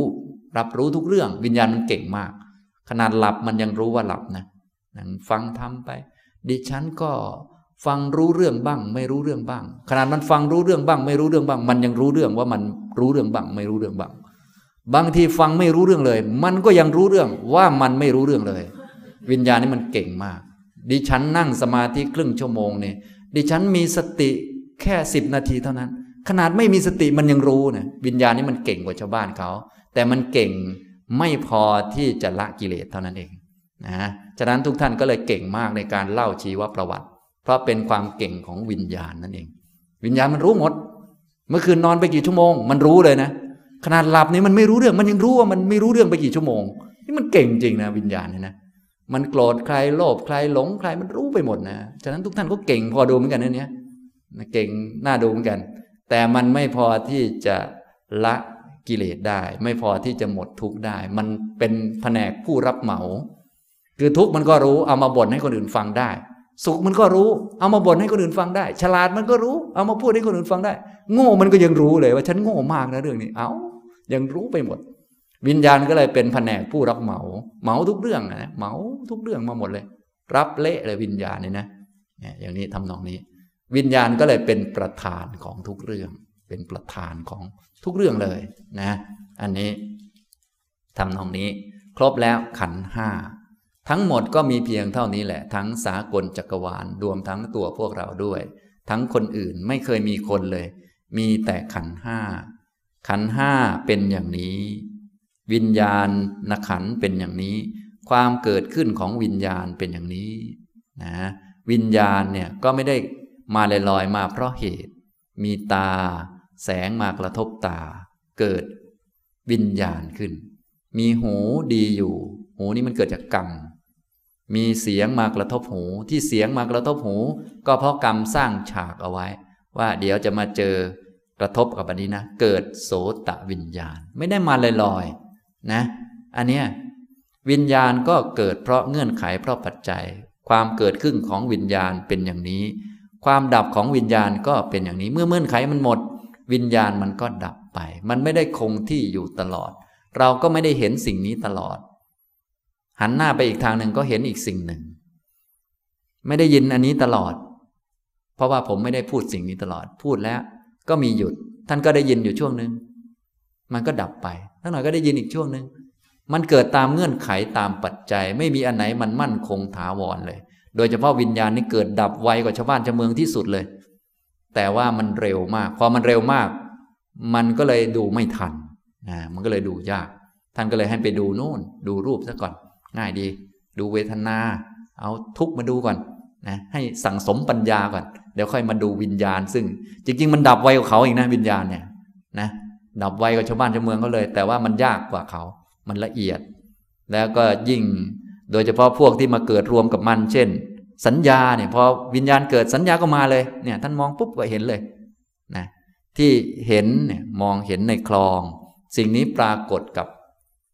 ตัวท่านนะก็คือตัวที่ช่วยก็คือวิญญาณจักขุวิญญาณส่วนแสงสีเหลืองสีชมพูอันนี้คืออันนี้อันนี้คือสัญญามันกำหนดมันทำเครื่องหมายนะจริงๆแล้วอันนี้เราจะเรียกอันนี้หรือไม่เรียกอันนี้มันก็คืออันนี้แหละเพราะมันไม่ได้เป็นอะไรตัวที่กำหนดให้มันเป็นอะไรก็คือสัญญานะทำเครื่องหมายนั่นเองถ้าคนที่เขาค้นคิดอันแรกค้นคิดครั้งแรกเขาเรียกสิ่งนี้ว่าโทรศัพท์ทุกวันนี้พวกเราก็จะเรียกสิ่งนี้ว่าโทรศัพท์ถ้าแม่ผมตั้งชื่อผมว่าอะไรดีเนาะให้มันเพราะกว่าสุภีสักหน่อยสุภีเนี่ยมันดูสมเพศตัวเองแท้อ่ะชื่ออะไรดีที่มันโอ้โหสุดยอดมากอันในกอก็แล้วตกลงมันจะดีกว่าสุภีในกอสมมุติแม่ผมตั้งว่าไอ้นี่นายกอท่านก็จะเรียกผมเป็นกอไม่เรียกสุภีนะเนี่ยฉะนั้นสิ่งต่างๆมันไม่ได้เป็นอันนั้นหรอกมันอยู่ที่คนแรกเขาตั้งมันว่าอย่างไงเท่านั้นเองอย่างถ้าสมมุติแต่ก่อนเนี่ยเขาตั้งว่านี่แบบนี้นะลักษณะสวดทรงแบบนี้มีกล้ามเป็นมันๆนี่ว่าผู้หญิงนะท่านก็จะเห็นผมเป็นผู้หญิงฉะนั้นมันเชื่อไม่ได้หรอกสัญญามันอยู่ที่คนแรกนะเขาใส่ข้อมูลอะไรไว้นะอย่างนี้ทำนองนี้นะฉะนั้นตัดสินถูกผิดจึงไม่ได้อยู่ที่สัญญาหรอกมันอยู่ที่อะไรผิดแน่ๆผู้ที่รู้ว่าอะไรผิดแน่ๆคือพระพุทธเจ้าที่ผิดแน่ๆคือทุจริตสิบ ส่วนนอกนั้นมันไม่ผิดแน่นอนหรอกมันแล้วแต่แล้วแต่ว่าเงื่อนไขอะไรว่าไปท่านก็อย่าไปจริงจังกับสัญญามากก็แล้วกันอ่าอย่างนี้อันนั้นมีค่าอันนู้นมีค่าก็ว่ากันไปอันนั้นเหมาะอันนี้ไม่เหมาะก็ว่ากันไปแท้ที่จริงอันที่มีค่าก็คือธรรมะคือสัจธรรมคือศีลสมาธิปัญญาคือมรรคเนี่ยมีค่านะของมีค่านะอย่างนี้ทำนองนี้นะฉะนั้นถ้าเราได้ฟังธรรมะแล้วมีข้อมูลที่ถูกไว้เราก็จะได้เอาไว้ตรวจสอบเอาไว้คานกับไอ้ข้อมูลที่คนอื่นเขายัดให้มาผิดๆต่อไปได้อย่างนี้ทำนองนี้นะครับนี่ในช่วงบ่ายวันนี้ก็พูดธรรมานุปัสสนาหมวดที่สองก็คือหมวดขันธ์ห้าถ้าใครเห็นว่าทั้งโลกนี้มีแต่ขันธ์ห้าก็เรียกว่าเริ่มรู้จักสัจจะแล้วมันมีแต่ทุกข์เท่านั้นขันธ์ห้ามันทำงานที่นั่งอยู่นี้ก็ขันธ์ห้าที่นั่งอยู่นี้ก็ขันธ์ห้าเป็นขันธ์ห้ามันนั่งอยู่เป็นขันธ์ห้ามันเดินเป็นขันธ์ห้ามันยืนเป็นขันธ์ห้ามันนอนเป็นขันธ์ห้ามันเกิดเป็นขันธ์ห้ามันแก่เป็นขันธ์ห้ามันตายและเป็นขันธ์ห้ามันเกิดใหม่เป็นขันธ์ห้ามันแก่ใหม่เป็นขันธ์ห้ามันตายใหม่แล้วก็เป็นขันธ์ห้ามันเกิดใหม่มันเวียนว่ายอยู่ไม่เคยเกินขันธ์ห้าเลยนะแม้ขันธ์ห้าในภพชาตินี้จะเป็นรูปร่างคนชาติต่อไปอาจจะเป็นหมาน้อยก็เป็นขันธ์ห้าเหมือนเดิมชาติต่อไปอาจจะเป็นเทวดาก็เป็นขันธ์ห้าเหมือนเดิมเนี่ยอย่างนี้ทำนองนี้นี่เรียกว่าเห็นทุกข์รู้จักทุกข์ว่าคือขันธ์ห้าฉะนั้นทุกท่านก็อย่าลืมฝากกันปฏิบัติฝึกหัดจนเห็นขันธ์ห้ามันทำงานเพราะขันธ์ห้ามันก็ยังทำงานอยู่ทุกวันนี้ลมหายใจมันเข้ามันออกอยู่ก็คือรูปขันธ์มันทำงานของมันนะสังขารมันก็คิดนั่นคิดนี่ไปก็เป็นขันธ์ห้ามันทำงานง่วงนอนอยู่ก็เป็นขันธ์ห้ามันทำงานนะฉะนั้นถ้าท่านเห็นคนนั่งหลับคืออะไรครับขันธ์ห้ากำลังทำงานอยู่กลนครอกครอกเลยทีเดียวนั่นน่ะขันธ์ห้าเห็นหรือเปล่าแต่พวกเราไม่เห็นเห็นแต่ไอ้หมอนั่นมันมานั่งหลับทำไมวะเนี่ยคนปฏิบัติมันต้องไม่หลับสิอันนี้คือเรากำหนดว่าคนปฏิบัติธรรมจะต้องไม่หลับแต่จริงๆคนปฏิบัติธรรมหลับไหมหลับแต่เรามากำหนดว่ากำหนดคือสัญญาไงเรากำหนดไงกำหนดเอาเองนั่นแหละนะอย่างนี้ฉะนั้นอย่าเชื่อตัวเองนะอย่าเชื่อการกำหนดหรืออย่าเชื่อขนบธรรมเนียมประเพณีนู่นนี่นั่นอย่าเชื่อให้เชื่อพระพุทธเจ้านะส่วนขนบธรรมเนียมก็เอาไว้ใช้ประโยชน์ตามสมควรไปไว้ปรับตัวบริหารตัวไปตามสมควรอย่างนี้นะครับนะสรุปว่าในบ่ายวันนี้บรรยายเรื่องขันธ์ห้านะเรื่องนี้สำคัญทุกท่านจะต้องฟังให้ดีๆแล้วก็ไปฝึกฝึกจนเห็นเห็นว่าไม่ว่าอยู่ที่ไหนก็ขันธ์ห้ามันทำงานขันธ์ห้ามันเดินขันธ์ห้ามันนั่งขันธ์ห้ามันนอนขันธ์ห้ามันกินขันธ์ห้ามันดื่มขันธ์ห้ามันทำนั่นทำนี่มันเป็นไปนะอย่างนี้ทำตรงนี้นะขันธ์ห้ามันคิดไม่ใช่เราคิดถ้าเป็นเราเราต้องควบคุมทุกอย่างได้แต่นี่มันไม่ใช่เรามันเป็นขันธ์ห้ามันทำนะเนี่ยอย่างนี้ถ้าเราเข้าใจอย่างนี้เราก็จะรู้จักแล้วโอ้มันเป็นอย่างนี้เนาะธรรมดาอย่างนี้และตัวที่ส่งขันธ์ห้านี้มาจนยุ่งไปหมดก็คือความรักขันธ์ห้าคือตัณหาอุปทานแล้วมันก็ไปสร้างกรรมมาส่งมาเกิดนะอย่างนี้ที่มีความรักตัวนี้เหลือเกินก็เพราะมันมีอวิชชามันมันไม่รู้จักไงเราก็เลยย้อนกลับว่าต้องรู้จักมันจะได้เลิกรักมันพอเลิกรักมันก็ไม่ถือมันพอไม่ถือมันก็ไม่ต้องทำกรรมให้มีมันอีกต่อไปแล้วก็ย้อนสอนกลับไปอย่างนี้ทำตรงนี้ที่มาปฏิบัติวิปัสสนาเป็นการทำแบบย้อนกลับนั่นเองทำฝ่ายวิวัตตะนั่นเองนะเป็นการเจริญมรรคเพื่อไปนิพพานนะครับต่อไปจะตอบปัญหาท่านที่เขียนถามมาบ้างเล็กน้อยนะครับนะท่านใดมีปัญหาก็สามารถเขียนมาถามได้นะครับนะมีสองท่านเขียนปัญหามาถามยังไม่ได้บอกเรื่องว่าถ้ามีปัญหาก็ถามนะเขียนเป็นหนังสือมาถามก็ได้หรือบางท่านเขียนไม่ค่อยถูกเพราะปัญหา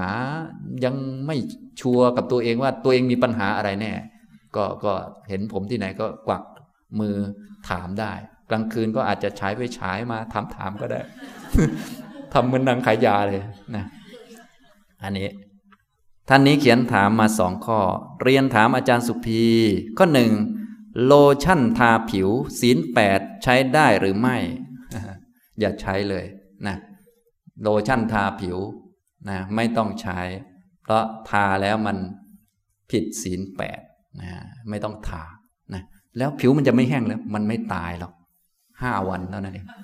ให้มันแห้งตายไปเลยนะเมือกหอยทากหอยโขงไม่ต้องเอามาไม่ต้องทาให้มันตายไปเลยมันไม่ตายหรอกเชื่อเถอะนะก็ทำตามพระอริยะท่านสักนิดนึงศีลแปดนี้เป็นศีลของพระอรหันต์เป็นของศักดิ์สิทธิ์มากเป็นของสูงมากนะศีลแปดเนี่ยก็หมายถึงว่าผู้ที่เป็นพระอรหันต์เนี่ยท่านมีศีลแปดอย่างนั้นอ่ะตลอดชีวิตของท่านส่วนพวกเรานี้มาฝึกอุปนิสัยเพื่อวันหนึ่งข้างหน้าในอนาคตการอันไกลโพ้นหรือไม่โพ้นก็ตามแต่เราก็จะได้เป็นพระอรหันต์อย่างท่านบ้างหน้าตาอย่างพวกท่านเนี่ยแต่ได้เป็นอรหันต์นะรู้ไหมหน้าตาอย่างนี้จะได้เป็นวันหนึ่งนะวันหนึ่งแน่นอนเพราะว่าเมื่อเริ่มเดินทางแล้วมันก็เป็นทางเดียวกันไปนะมันก็ถึงเป้าหมายเดียวอยู่แล้วส่วนจะถึงเมื่อไหร่อีกเรื่องหนึ่งพระอรหันต์เนี่ยท่านมีศีลแปดเนี่ยตลอดชีวิตของท่านเราก็เลยมาฝึกอุปนิสัยอย่างท่านไว้วันหนึ่งกับคืนหนึ่งบ้างสองวันสามวันบ้างอย่างพวกเราก็สี่คืนห้าวันเท่านั้นเองไม่ตายอะไรมาฝึกตามท่านเท่านั้นเองฝึกให้เป็นอุปนิสัยเพราะการจะเป็นอะไรเนี่ยมันต้องเป็นตามอุปนิสัยไม่มีใครเป็นอะไรโดยพลึบพลับมาไม่มีใครได้มาแบบลอยๆนะจะต้องเปลี่ยนจนถึงนิสัยนั่นเองทีนี้นิสัยของเรายังไม่เปลี่ยนตอนนี้เราก็มาฝึกก่อนเขาเลยเรียกว่าทำเป็นอุปนิสัยไว้หมายถึงให้เคยชินไว้แต่เดิมเราไม่เคยทำเราก็มาทำได้สักครั้งละหนึ่งวันต่อไปก็ขยายออกเป็นครั้งละสองวันขยายออกเป็นครั้งละสามวันขยายออกไปเรื่อยๆจนได้ทุกวันได้ทุกวันคือพระอรหันต์นั่นเองนี่พอเข้าใจไหมครับนะพระอรหันต์ทาโลชั่นไหมแค่นี้จบนะไม่ต้องคิดมากข้อที่สองครีมอาบน้ำส่วนใหญ่มีกลิ่นหอมศีลแปดใช้ได้หรือไม่ไม่ได้อย่าใช้นะถ้ายังมีอันอื่นที่เลือกให้อยู่เนี่ยถ้าทั้งโลกนี้มีแต่สบู่ที่มีกลิ่นหอมหมดเลยอันนี้อนุโลมได้แต่ถ้ายังมีสบู่ที่ไม่มีกลิ่นก็มีสบู่ธรรมดาธรรมดาก็มีก็ใช้ธรรมดาก็พอไม่ต้องใช้อันที่มีกลิ่นเพราะศีลแปดเนี่ยก็ห้ามกลิ่นหอมนะมาลาคันทะคันทะแปลว่ากลิ่นหอมอย่าเอากลิ่นหอมมาเอาก็ดิฉันเหม็นนี่คะใช้หอมๆน่าจะเป็นประโยชน์นะคะอันนี้จะโง่ลงคือที่ไม่ให้ใช้กลิ่นหอมเพราะว่าจะให้ฉลาดนั่นแหละว่าเราเนี่ยมันเหม็นให้มันเหม็นไปเราจะได้รู้จักว่าความเป็นจริงมันเป็นอย่างนี้เป็นธรรมดาธรรมชาตินะพระอริยะยุคเก่าท่านก็ใช้ดินเหนียวบ้างถูตัวเองใช้นู่นใช้นี่บ้างล้างเหงื่อใครต่างๆท่านก็ไม่เห็นเป็นไรส่วนพวกเราเนี่ยโอ้ยมันสะดวกสบายเยอะกว่าท่านมากแล้วก็ถ้าเป็นไปได้ก็ไม่ต้องหอมหรอกเอาสบู่ธรรมดาสบู่ธรรมดาก็คงหาได้เนาะก็อย่าหอมนั่นเองนะถ้าดมๆ ด, ดูอันไหนหอมก็เอาเก็บไว้ใช้ที่บ้านตอนไม่รักษาศีลแปดอันไหนที่มันไม่หอมก็ค่อยเอามาใช้เวลารักษาศีลแปดเพราะศีลแปดนี้เป็นศีลของพระอรหันต์เวลาเรารักษาเนี่ยเราต้องอนุโลมคล้อยตามพระอรหันต์อย่าให้พระอรหันต์อนุโลมคล้อยตามเรานะบางท่านนี่เอาพระอรหันต์มาขออย่างนี้ได้บ้างไหมคะอย่างนี้ได้บ้างไหมคะแบบนี้ไม่ต้องทำหรอกอย่างนี้นะอย่าอนุโลมตามเราให้อนุโลมตามท่านวันหนึ่งกับคืนหนึ่งก็คงไม่ตายอะไรสองวันสามวันตอนนี้สี่คืนห้าวันคงไม่เป็นไรเนาะอ่าเนี่ยอย่างนี้สรุปแล้วใช้ไม่ได้ทั้งสองข้อเลยท่านเนี่ยไม่รู้จะตายหรือเปล่านะท่านนี้นะโลชั่นก็ครีมอาบน้ำโลชั่นทาผิวไม่ต้องทานะครีมอาบน้ำกลิ่นหอมไม่ต้องใช้อย่าใช้นะครับใช้แล้วก็ไม่เป็นไรผิดแล้วก็สมาทานใหม่ไปนะอันนี้บางท่านก็บอกว่าโอ้ดิฉันผิดไปสองข้อนี้ก็ได้เหลือเจ็ดข้อเนาะเหลือหกข้อครึ่งอะไรก็ว่าไปนะฉะนั้นก็ให้เราฝึกหัดทำเป็นอุปนิสัยนะเพราะวันหนึ่งเราก็จะจะเป็นอย่างนั้นไปเรื่อยๆนะครับต่อไปอีกท่านหนึ่งท่านอาจารย์ขอเรียนถามที่ว่าพิจารณากายในกายเวทนาในเวทนาจิตในจิตธรรมในธรรมขอให้ขยายความแต่ละข้อพร้อมยกตัวอย่างแต่ละข้ออย่างชัดเจนขอบคุณค่ะหมายเหตุพิจารณากายเวทนาจิตธรรมทราบแล้วข ขอให้อธิบายในกายในเวทนาในจิตในธรรมค่ะคำว่าในกายก็คือในกายเรานี่แหละอย่างเช่นเห็นกายในกายก็คือเห็นกายย่อยๆในกายใหญ่อย่าไปเห็นกายที่ไปอยู่ในเวทนาไปในจิตอย่าปนกันให้แยกออกมาแยกออกมากายเป็นกายก่อนเสร็จแล้วก็กายนั้นประกอบด้วยกายอะไรบ้างเช่นประกอบด้วยกายเส้นผมเส้นผมมันก็อยู่ในกายนี้เส้นผมมันก็เป็นกายส่วนหนึ่งนะเพราะเส้นผมจริงๆมันก็ประกอบด้วยดินน้ำไฟลมขนมันก็เป็นกายส่วนหนึ่งฟันมันก็เป็นกายส่วนหนึ่งที่อยู่ในกายนี้นะสุขก็เป็นเวทนาส่วนหนึ่งในเวทนาซึ่งมีสุขบ้างทุกข์บ้างอทุกขมสุขบ้างสุขครั้งนี้ก็เป็นหนึ่งในสุขเวทนาในบรรดาเวทนาทั้งหลายทุกครั้งนี้ก็เป็นเวทนาหนึ่งในเวทนาทั้งหลายนะ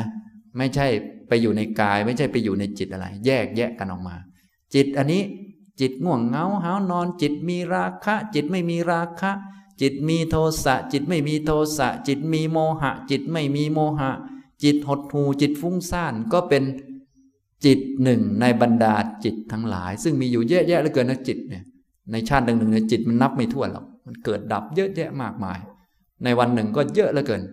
ก็เป็นจิตหนึ่งในบรรดาจิตนะอย่าเอาจิตไปปนกับกายให้แยกกันออกอย่าเอาจิตไปปนกับเวทนาอันนี้คือจิตในจิตธรรมในธรรมก็แบบเมื่อกี้นี้ที่พูดไปแล้วเห็นธรรมก็คือเห็นสิ่งนั้นจริงๆธรรมก็คือกายเวทนาจิตนี่แหละแต่ว่าให้เห็นละเอียดลงไปถึงเหตุปัจจัยเงื่อนไขของมันด้วยว่ามันมาจากเหตุอะไรบ้างเห็นตัวมันพร้อมทั้งเหตุเห็นความดับของมันของมันพร้อมทั้งเหตุด้วยนะอย่างนี้หมวดธรรมก็เลยเห็นนิวรณ์เห็นขันธ์เห็นอายตนะเห็นโพชฌงค์และเห็นสัจจะสี่นี่คือหมวดธรรมนะทุกท่านก็คงได้เดินชนธรรมะอยู่แล้ว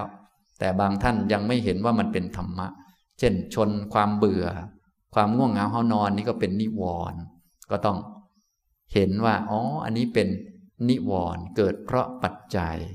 ก็ต้องเห็นความดับของมันด้วยว่าถ้ามันดับนี่มันเป็นยังไงนะเอ๊ะความเบื่อมันดับมันเป็นยังไงนะแล้วมันดับเพราะอะไรเพราะมันหมดเหตุยังไงต้องรู้ให้ชัดนะเห็นรูปขันธ์รูปขันธ์นี้เกิดอย่างไรดับอย่างไรเห็นสัญญาขันธ์สัญญานี้เกิดอย่างไรดับอย่างไรสัญญาเนี่ยเห็นไหมสีเหลืองมันมาได้ยังไงสีเหลืองเนี่ยมันคาอยู่ที่ดอกไม้นี้เลยไหมไม่มันมายังไงเนี่ยมันมาพร้อมกับวิญญาณมันมาพร้อมกับผัสสะถ้าไม่มีวิญญาณสีเหลืองจะปรากฏไหมไม่ปรากฏเลยนะสีเหลืองมันไม่ได้อยู่ที่นี่สีเหลืองมันอยู่ที่แสงมากระทบและตาของเรามองเห็นเป็นสีเหลืองถ้าให้นกข้าวแมวมามองมันจะเห็นสีเหลืองไหมไม่ทราบนกข้าวแมวเหมือนกันต้องถามนกข้าวแมวมันอย่าไปตัดสินแทนนกข้าวแมวถ้าเป็นเทวดามามองเขาจะเห็นเป็นสีเหลืองไหมถามเทวดามันแต่ไม่รู้ล่ะฉันเห็นเป็นสีเหลืองก็แล้วกันสีเหลืองมาเพราะผัสสะนั่นเองเป็นความสามารถศักยภาพของตาเราเท่านั้นที่เห็นเป็นสีเหลืองส่วนคนอื่นเห็นเป็นสีอะไรที่ท่านไม่ทราบนะเนี่ยเห็นไหมมันปรากฏสีเหลืองจึงไม่ได้อยู่ที่นี่นะมันอยู่ที่จิตของเรานะจิตมันเห็นแล้วมันก็กำหนดสัญญาก็กำหนดเป็นสีเหลืองฉะนั้นถ้าคนอื่นตาบอดสีมามองเป็นสีแดงทะเลาะกับท่านตายเลยนะเนี่ยเนี่ยอย่างนี้นะเนี่ยหรือท่านจะตาบอดสีซะเองนะอย่างนี้ก็ได้นะแต่ที่จริงเราเห็นเป็นสีเหลืองเพราะความสามารถของดวงตาเรามีเท่านี้คลื่นของดวงตาดวงตาของคนเนี่ยมันซับซ้อนกว่าที่เราคิดเยอะอันนี้ท่านไหนเรียนวิทยาศาสตร์อาจจะรู้จักนะก็คือสีที่เรามองเห็นเนี่ยคือสีที่ไม่มีอยู่จริงในในวัตถุนั้นเช่นเรามองเห็นสีเหลืองเนี่ยแสดงว่าแท้ที่จริงถ้าเอาไปขยายทางวิทยาศาสตร์เนี่ยสีที่มีอยู่จริงคือทุกสียกเว้นสีเหลืองเราก็เลยมองเห็นเฉพาะสีที่ไม่มีพอเข้าใจไหมบางท่านยิ่งงงกันไปเยอะอันนี้กำลังจะบอกว่าตาเราหลอกเราเองห้ามเชื่อสัญญานั่นเองพอเข้าใจไหมนะอันนี้โอ้โหซับซ้อนหนักขึ้นไปเรื่อยๆฉะนั้นอย่าซับซ้อนขนาดนั้นเลยเนาะไม่เที่ยงก็แล้วกันเนาะนะอย่าไปยึดมั่นถือมั่นที่สำคัญมันคือยึดมั่นหมายว่ามันต้องเหลืองแน่นอนใครไม่เหลืองต่อยกันสิอาจารย์ก็เห็นเห็นกันอยู่นี่นี่แหละมันปัญหามันอยู่ตรงนี้ ปัญหามันไม่อยู่ที่มันเหลืองหรือมันส้มมันแดงปัญหามันอยู่ที่ยึดมั่นว่าต้องเหลืองเท่านั้นยึดมั่นสายตาตัวเองเท่านั้นฉะนั้นสายตาเราจะมองเห็นอะไรก็เรื่องของเราเขาจะมองเห็นอะไรก็เรื่องของเขาถ้าไม่ยึดมั่นมันก็ไม่ต่อยกันปัญหามันอยู่ที่ยึดมั่นถือมั่นเท่านั้นเองไม่ได้อยู่ที่ว่ามันเป็นอะไรถ้ามันเป็นอะไรแล้วเราไม่ยึดมั่นถือมั่นก็ปล่อยมันเป็นไปมันก็จบไปเอ้าคุณว่าเหลืองก็เหลืองผมว่าแดงก็แดงไปมันก็ไม่มีปัญหาเหลืองของคุณแดงของผมจบง่ายไหมเออง่ายดีเหมือนกันนะแต่มันไม่ยอมนะมันมันจะฆ่ากันตายเพราะอย่างเงี้ยนี่แหละมันยึดมั่นถือมั่นเนี่ยปัญหาก็เลยมีที่มาอย่างนี้นะปัญหาก็เกิดจากความยึดมั่นถือมั่นก็เลยสร้างกรรมที่ยึดมั่นถือมั่นก็เพราะรักตนในเมื่อรักตนก็ต้องโปรเทคตนอยากให้ตนนี้สำคัญอยากให้คนเห็นด้วยกับตนสนองตนเท่านั้นก็มาเพราะอวิชชาคือมันไม่รู้จักว่ามันมีแต่รูปนามขันธ์ห้ามันเห็นว่าเป็นตนมันก็เลยรักตนรักไอ้ตัวที่ไม่มีตนไม่มีเราไปรักตนที่ไม่มีมันก็เลยไปกันใหญ่แล้วตอนนี้นะรักบ้านของตนของตนก็ไม่มีขนาดตนของตนยังไม่มีแล้วบ้านของตนมันจะมียังไงสมบัติพัสถานของตนมันจะมีได้ยังไงมันงงเลยเนี่ยมันก็เลยไปรักสิ่งที่ไม่มีแล้วก็ไปทำกรรมเพื่อสิ่งที่ไม่มีเพื่อรักษาของตนไว้แล้วก็ต่อสู้นู่นนี่นั่นเยอะแยะมากมายเสร็จแล้วก็ได้ของของตนไปคือกรรมส่วนสิ่งที่ไม่ใช่ของตนก็ไม่ใช่ของตนอย่างเดิมก็คือบ้านที่ดินอำนาจวาสนาที่แข่งแย่งกันนะไม่มีใครได้ไปสักคนก็ดูแผ่นดินนี่เขาแย่งกันมาตั้งแต่ยุคสมัยไหนแล้วเขารบสงครามกันนะแย่งชิงกันนี่นะโอ้สู้กันตายเป็นเบื่อมีใครได้แผ่นดินไปบ้างไม่มีได้อะไรไปได้กรรมไป แต่ไม่ได้แผ่นดินแต่ที่ทำกรรมนี้เพื่อแย่งแผ่นดินนะแต่ไม่ได้แผ่นดินได้กรรมไปนั่นแหละมันเป็นอย่างนี้เห็นไหมเนี่ยมันหลงอยู่มันยึดถือนะฉะนั้นทุกท่านก็ไม่ต้องมาแข่งยิ่งแข่งแย่งดินน้ำไฟลมกันนะเพราะท้ายที่สุดไม่มีใครได้ดินน้ำไฟลมไปเลยมีแต่ได้กรรมไปเท่านั้นต้องรู้จักอันนี้ให้ดีๆนะครับอันนี้เอาละบรรยายในช่วงบ่ายก็พอสมควรแก่เวลาเท่านี้นะครับอนุโมทนาทุกท่านครับ